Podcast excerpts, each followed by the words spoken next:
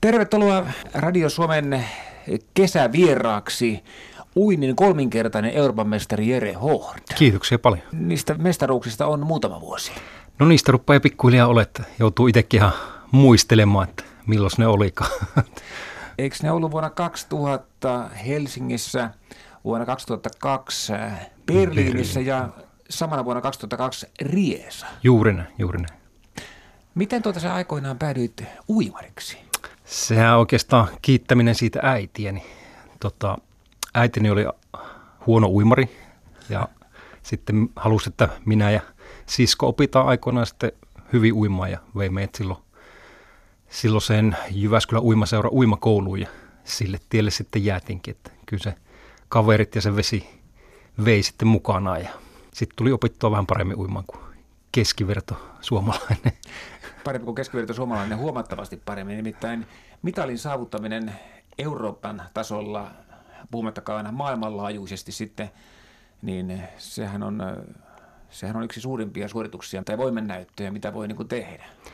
Joo, kyllä se on niin kuin, totta kai kisojahan tulee periaatteessa vuosittain, että uinnissa on MM-kisat joka toinen vuosi, EM-kisat joka toinen vuosi niissä väleissä aina, niin silleen periaatteessa pääsee aina arvokisoissa kokeilemaan vuosittain, mutta se, että onko just silloin parhaimmassa kunnossa siinä kisapäivänä, niin se on aina taitolajissa tietenkin. Sitten kun yksilölajista on kyse, niin siinä ei paljon muistaa apuja, että se pitää sieltä omasta kropasta ja omasta päästä se paras päivä saada siihen mitalipäivään sitten osumaan. Se osui sun kohdalla kolme kertaa toi niin sanottu täysosuma. Tulihan niitä muitakin mitalleita. Tuli hopeaa ja tuli pronssia ja näin poispäin. Joo, kaiken kaikkiaan muistelisin, että kymmenen arvokisamitallia löytyy kaapista. Että seitsemän niistä henkilökohtaisia ja kolme viesteistä. Että. Sä oot Jere Hord, nykyisin palomies. Onko palomiehen ammatissa ja uintiurassasi sellainen yhtäläisyys, että molemmissa saa olla tekemisissä veden kanssa? No juurikin näin, että toisessa sitä kohdistetaan vähän muualle, mutta altaassa sitten sitä joutuu ottaa itsensä päälle että siinä, sillä erolla. Ja altaassa, no periaatteessa sielläkin voi olla hätää, mutta tuossa palomien ammatissa jollain yleensä hätää ja sitten sillä vedellä autetaan sitä. Silloin kun sä uitte, kilpauitte, teit sitä vuodesta toiseen, vuoden ajasta toiseen, niin paljonko se vaati sulta sellaista, että se oli jostakin muusta pois? No mä en ole koskaan tavallaan kuvitellut, että se olisi ollut pois mistään, vaan olen tehnyt valintoja tavallaan eri lailla vaan. Ja sitten kun jälkeenpäin ajatellut, niin tuskin olisin esimerkiksi pystynyt matkustelemaan niin paljon kuin uintiura on mulle antanut siihen mahdollisuudet päästä näkemään eri maita kilpailuissa ja leirimuodoissa. Eli se on varmasti antanut paljon enemmän, mitä on niin kuin vaatinut. Eikö koskaan tullut semmoista oloa, että kun muut kaverit lähti hengaamaan, niin Jere Hord lähti treenaamaan? Tulihan se aika useinkin. Että pääsääntöisesti se oli, oli nuoruusvuodet varsinkin sitä, että kun rupesi niin kuin muut asiat kiinnostamaan ja sitten siinä kaverit, ketkä ei niin ehkä uinnissa pärjänneet, niin lopetti uintia ja sitten itsekin rupesi miettimään, että no pitäisikö itsekin lopetella, mutta sitten onneksi valmentajani Marko Malvela siinä sai pääni käännettyä ja pitäytymään tuossa uinnin parissa ja en onneksi ole päivääkään katunut sitä, että tämmöisen tempun teki. Sun henkilökohtainen valmentaja oli siis Marko Malvela, joka on kirjoittanut sinusta myöskin kirjan vuonna 2007 erinomaista aineesta nimisen. Oliko sulla henkilökohtaisen valmentajasi kanssa koskaan semmoisia hetkiä, että olisi tehnyt mieli pistää hanttiin kaikille niille vaatimuksille ja määräyksille, mitä hän sinulle mahdollisesti antoi? Kyllä oli monestikin itse asiassa, että meillä oli Markon kanssa vähän semmoinen, sanotaanko välillä vitsailukin, että oli vähän semmoinen koekaniini hänelle, että Markoilla kai niin ollut menestyneitä uimareita tai uintivalmentajakokemusta siinä ennen minua ja se oli vähän semmoista kokeilua molemmin puolin sitten ja totta kai sillä tuli harjoituksia, että piti välillä sanoa Markolle, että tuu itse uimaan tämä, että en, en lähde kyllä tämmöistä vetämään, että oli niin kovia sarjoja. Ja tuossa itse asiassa Marko näinkin viime viikolla ja hän näytti mulle yhtä harjoitusta, minkä oli sitten nykyisille uimareille ehdottanut, että näitä minun vanhoja harjoituksia, niin siellä oli kanssa kieltäydytty jyrkästi uimasta tämmöistä harjoitusta. No Jere Hood, sanopas vielä, minkä takia kaikista niistä lajeista, mitä nuorena miesnä, nuorena poikana harjoitit yleisurheilua, karaatea, jalkapalloa ja näin on luntannut, miksi juuri uinti? No uinti tuli oikeastaan ihan ensimmäisenä lajina niin kuin mukaan ja sitten pikkuhiljaa sinne, kun ei vielä reenimäärät ollut niin kovia, niin tuli kokeiltua muitakin lajeja sinne ja esimerkiksi luokkakaverit oli jalkapalloseurassa ja lähdin sitten siinä tavallaan niiden myötä siihen mukaan ja kokeilemaan sitä lajia ja sitten taas uinnissa siinä samalla reenimäärät kasvo, harjoituskerrat lisääntyi. Ei vaan enää jäänyt yksinkertaisesti aikaa muille lajeille ja niissä ei, ne ei tuntunut niin omilta kuitenkaan sitten kuin se vesielementtinä ja niin mukavalta, niin se oli oikeastaan se ratkaisu, miksi sinne jäi. Äh, mun muistaakseni suomalaiset ei koskaan oikeastaan menestynyt uinnissa ennen kuin Antti Kasvio saavutti vuonna 1992 pronssimitalin olympiakisoissa Barcelonassa ja Jani Sievin oli niissä kisoissa neljäs. Olisi saattanut ajatella, että uinti semmoinen niin globaali ja laajasti harrastettu laji, että siinä on vaikea päästä mitalleille ja pinnalle, mutta sinäpä pääsit. Joo, kyllä tässä tilanteessa voi todeta, että se niin kuin kova työ palkittiin ja muistan kyllä hyvinkin että Kasvio Antin pronssimitali uinniselta olympialaisista ja se jotenkin jäänyt verkkokalvoille se uinti siinä itsessä ja se fiilis, mikä itselle tuli sen jälkeen, että tuo laski vaan itse myös joskus olla ja onneksi sen pääsi toteuttamaan myös niin kuin olympialaisiin pääsi, ei kylläkään mitaleille, mutta kisoihin, johon tässä lajissa niin kuin parhaimmillaan voi päästä. Se olit Ateena olympiakisoissa vuonna 2004. Ja Sydnissä olin vuonna 2000. Niin se olit Sydnissä vuonna 2000. Kyllä. Epäonnistuiko niissä kisoissa jokin vai etkö ollut vielä valmis? No kyllä sä valmis olit. Kyllä mä valmis olin ja itse asiassa 2000 Sydnissä olin tavallaan semifinaaleissa viidentenä toista, eli se on niin kuin paras sijoitus olympiakisoista. Ja sitten Ateenassa 2004, niin siinä olin pikkasen vielä ylikuntoa edellisvuodelta jäljellä, että niissä ei ihan parhaimmassa terässä pystynyt olemaan, mutta kisoissa kuitenkin mukana. Suomalainen ei ole koskaan voittanut olympiavoittoa uinnissa. Tiesitkö muuten itse tämän jutun? Tiesin. Eli sieltä on niin kuin olympiatasolta on tullut kolme pronssimitalia ja yksi hopea. Se hopea siis Jani Sieviselle, joka joutui omalla tavallaan pettymään silloin 96, kun ei tullut sitä kultamitalia. Oletko nähnyt sen uinnin? Olen nähnyt kyllä ja kattonutkin monesti. Ja ei siinäkään Jani tietenkin pisti päivän parasta sinne, mutta siellä vaan oli Unkarin poika kovempi, tuli sivuradalta ohi. Varmaan Jani ei sitä huomannut, koska siinä on sen verran ratojen välissä, että ei päässyt pistämään hanttiin siinä vaiheessa. No mikä siinä Jere Hood on, että uinnissa on niin vaikea menestyä kuin siinä on? Se on tietenkin vieras elementti, vesi, tuo oma haasteensa tietenkin siihen, että siinä kamppaillaan myös sitä vettä vastaan. Eli se pitää saada se tavallaan liike niin taloudelliseksi siinä vedessä, että sä pystyt luovimaan siellä hyvin ja nopeammin kuin muut. se tuo oma haasteensa siihen ja tietenkin todella harrastettu laji monessa maassa ympäri maailman ja yrittäjiä löytyy tosi paljon sitten tosiaan se, mikä itsellä on ehkä se ratkaisevin tekijä, että se paras päivä pitää osua just kohdalle, eli jos on vaikka viikon verran kestää MM-kisat, niin siinä saattaa viikon aikana se olotila muuttua ja tavallaan sanotaan niin sanottu ote veteen hävitä. Eli se on todellakin sitä päivästä kiinni, milloin se paras päivä sattuu kohdalle. Olet sanonut tällä tavalla, Jere Hoode, että et ole erakkoluonne. Uimareista kyllä voisi kuvitella sillä tavalla. Mistä tämmöinen olettamus esimerkiksi mulle tulee? Se varmaan tulee siitä, että tehdään aika pitkiä harjoitteita altaassa, vaikka siinä ollaan ryhmänä, mutta kuitenkin veden alla, että pystyy juttelemaan kaverille että siinä on niin mahdollisuus vain millä sarjatauolla ehkä sinne muutama läppä heittää kaverin kanssa, mutta muutenhan se on semmoista yksinäistä purtamista aika lailla se altaassa olo ja tunnista toiseen sillä, että päivässä saattaa mennä se neljä 5 tuntia altaassa, niin kyllä se niin kuin vähän sitä erakkoluonnetta vaatii myös. Täällä Radio Suomen kesävierana on siis uinien kolmenkertainen Euroopan mestari Jere Hoord ja Jatkapa nyt sitten siitä hetkestä, kun tuli vuosi 2008 ja lopetit urasi.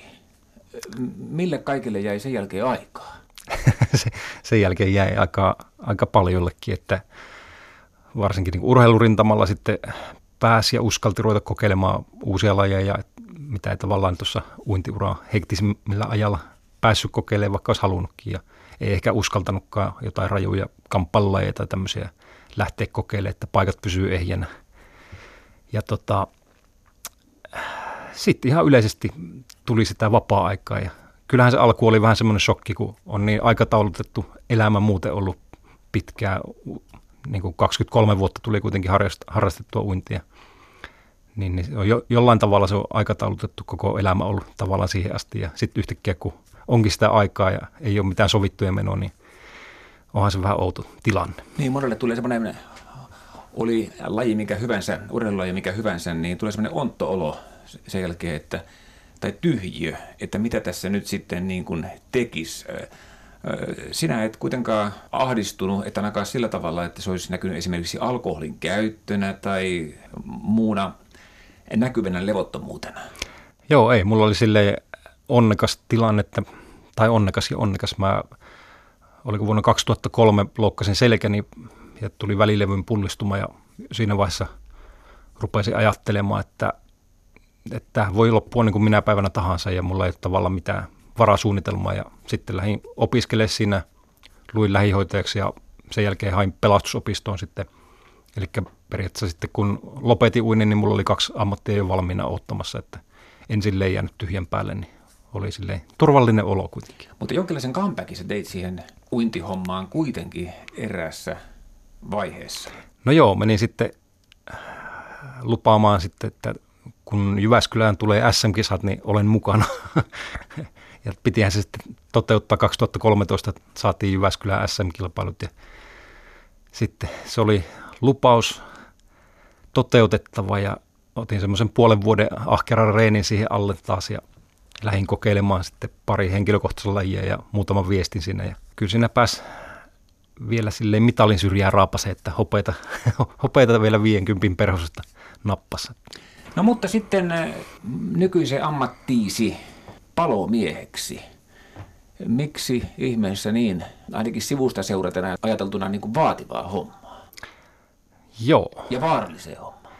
Sekin myös. Tota, itse asiassa varmaan osa syynä veri vähän vetää sinne, että mulla on suku rasitteena tämmöinen palomies ala ja tota, mulla on oma isä on ollut ylipalomiehenä ja hän on jäänyt eläkkeelle kylläkin ja isän molemmat veljet. Mun iso isä oli palopäällikkönä. Sitten mun äh, kaksi serkkua on palomiehinä. Yksi on vielä lisäksi ensihoitajana. Eli tämmöistä pelastus- kautta hoitoalaa kyllä löytyy suvusta ja sitä myöten nähnyt sitä pienestä asti ja varmaan niin kuin se on osa syy, miksi siihen on hakeutunutkin sitten. Että koska ei ole kylläkään pakotettu tai painostettu mitenkään, että hae alalle, mutta sitä kun on elänyt sitä elämää tavallaan siinä isä rinnalla nähnyt sitä elämää, niin pienestä asti pyörinyt paloasemalla, niin ehkä se on ollut helppo valinta sitten. No pelottaako se palomiehen homma koskaan? Juolattako mieleen, että on ehkä tilanteita, jossa vaaratilanne on aika huima?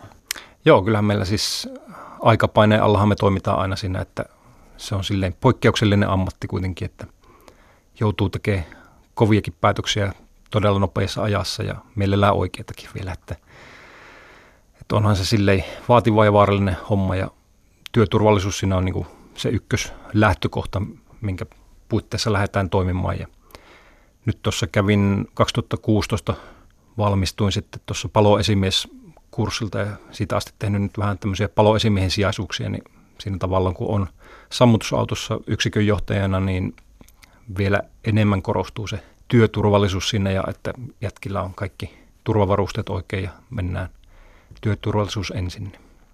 Elokuvista aina näkee, kun palomiehet menee jotakin tankoa pitkin alakertaille niille autoille, niin onko se toiminta just sellaista, että kun alkaa tapahtua, niin nopeasti varusteet niskaa ja sitten tietyssä järjestyksessä ehkä sitä tankoa pitkin alas. En tiedä, tapahtuuko näin Jyväskylässä ja sun työpaikalla. Joo, kyllä itse asiassa Jyväskylässäkin ja taitaa monillakin palo olla nämä tangot edelleen ja tullaan sitten sieltä yläkerrasta mahdollisen keikan sattuessa, niin ensin lasketaan tanko alas, sitten autolla on jo kamat ottamassa valmiina siinä oven vieressä ja ne puetaan päälle ja sitten hypätään autoihin. Tämmöinen järjestys. Onko siinä tiukka järjestys, että kuka lähtee ensimmäisenä ja kuka tulee toisena ja tuota, että se ei ole semmoista satunnaista, satunnaista niin kuin porukan sääntäilyä sinne tänne? No varsinaista tango, tangonlaskujärjestystä ei ole, että kyllä se on, mennään järjestyksessä ja kuka siihen ensimmäisenä ehtii, niin laskee ekana. Ja, tota, mutta sitten kun hälytykseen lähdetään, niin kyllähän siinä niin kuin jokaisella oma paikkansa autossa ja kaikki tietää tehtävänsä, että se on sinällä helppo ja nopea lähtö sitten aina sen jälkeen. Että. No pitääkö se paikkansa, tai onko mielikuvani oikea, että palomiehen ammatti on sellaista, että siinä odotellaan ja odotellaan ja tuota, ollaan jonkinlaisessa lihaspingoittuneessa valmiudessa, että jos ja kun jotakin tapahtuu, niin ei ole olo ja kroppa flegmaattinen.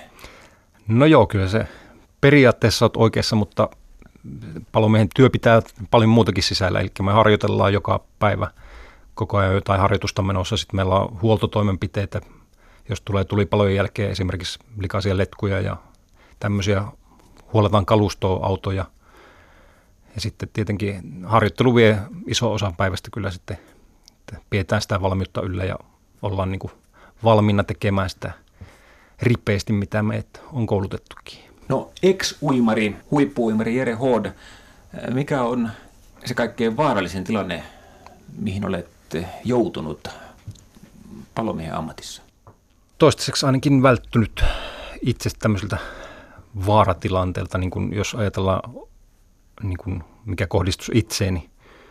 Elikkä, mutta tietenkin pahoja tilanteita on niin kuin ollut pahoja onnettomuuksia ja tämmöisiä, mitä on nähnyt. Että niitähän nyt tulee sitten paljonkin eteen, että muilla on se hätä ja pitää mennä sitten auttamaan heitä, mutta onneksi tämä harjoittelu ja sitten semmoinen määrätietoinen toiminta, niin se on pitänyt niin kuin itseni ainakin vielä toistaiseksi pois vaaroista. Tänä vuonna uutisoitiin siitä, että palomiesten lepoaika työvuorojen välissä on liian lyhyt. Onko se sitä? Ylikuormittuuko siinä hommassa? Kyllä se ylikuormittuu, että todellakin niin kuin sanoit, että vähän ollaan semmoisessa pingottuneessa lihasjännityksessä koko ajan sillä, niin sitä on myös niin kuin fyysisesti kroppa ja koko ajan aivotkin on siinä valmiustilassa, niin kyllähän se rasittaa tavallaan olla valmiina koko ajan niin ottamaan sitä pahinta tilannetta. Ja sitten jos tulee varsinkin epäsäännöllisiä yövuoroja koko ajan ja sitten niistä et palaudu, niin kyllähän sen pikkuhiljaa rupeaa kertymään sitten se rasitus ja rupeaa näkymään sitten fyysistä hyvinvoinnissa. No niin, Jere Hod, uini on kolmenkertainen Euroopan mestari. Kuinka usein käytte nykyisin uimahallissa? Uimahallissa tulee käyttöä ehkä sanotaanko noin 50 kertaa vuodessa enää, että sekin pääsääntöisesti työn puitteissa, eli meillä on, itse kuulun tuota pelastajasukeltajiin vielä, vielä tuohon työssäni, niin käydään niitä harjoitteita tekemässä sitten altaassa sukellusjuttuja ja vaaratilanneharjoittelua siellä, että, mutta itse uintia en käy kyllä enää harrastamassa mitenkään, että se on keskittynyt nämä mökille, järveen ja kesäajalle. Eli sä pystyt olemaan irti siitä, minkä olet joskus huipusti osannut. No joo, kyllä se, että se melkein itselläni vaatii jonkun tähtäimme, jos ruvetaan niin kuin ihan käymään säännöllisesti harjoittelemassa, että en, en näe siinä, niin kuin, tai en saa siitä oikeastaan minkäänlaista tyydytystä, että käyn vaan muutaman kerran viikossa altassa, vaan periaatteessa tyhjän takia, että vaikka siinä nyt tietenkin kroppa pysyy kunnossa ja muuta, mutta tykkään sitten nyt harrastaa muitakin lajeja, kuin mahdollisuus siihen, että kyllä se uinti on, uinti on nähty jo. No joo, sä oot nähnyt uintia, mutta ehkä näet sitä nykyisin jossakin vaiheessa, kun katsot ja seuraat huippuuintia. En tiedä, teetkö näin, koska monesti voi olla näinkin, että kun on jotakin asiaa tehnyt ja harjoittanut ja antanut sille pitkän kaistelee elämästään, niin ei hupita niin kuin seurata edes sitä, että mitä omassa lajissa nykyisin tapahtuu. Kuinka sulla on? Joo, siinä itse asiassa ainakin alkuun kävi just tämmöinen efekti, että ei niin kuin kiinnostanut ollenkaan seurata edes mitään. Mutta kyllä se on pikkuhiljaa sitten palaa takaisin ja rupeaa taas kiinnostamaan, että kaikki arvokisat ja muut, mitä telkkarista tulee, niin kyllä seuraa tiivistikin ja varsinkin Jyväskyläläisiä uimareita nyt, kun he menestyy hyvin, niin ilolla seuraan kyllä heidän toimiksiantoja. No niin, kiitoksia Jere Hode tästä kesävierasvierailusta ja tuota, käsitteekseni sä oot ihan huumorimiehiä, koska yksi motoistasi vai onko se ainoa motto on se, että life is hard. Juuri näin. Sen muistaakseni vielä intti aikaan kaiverutin tuohon ali, alikessut, kun sai tämmöisen puukon, niin siihen puukossa lukee edelleen. Se mulla on palkintokaapissa vielä tallessa ja sitä en hävitä. Lähteekö sitä Queenin kappaleesta It's a Hard Life? Varmaan osittain myös siitä. Selvä. Kiitoksia ja tuota, ei muuta kuin hyviä kesäuinteja. En tiedä, uitko se kuinka paljon järvissä. Tuleehan sitä uitua aina kun mökille mennään. Siellähän se paras, paras uinti on. Kiitoksia.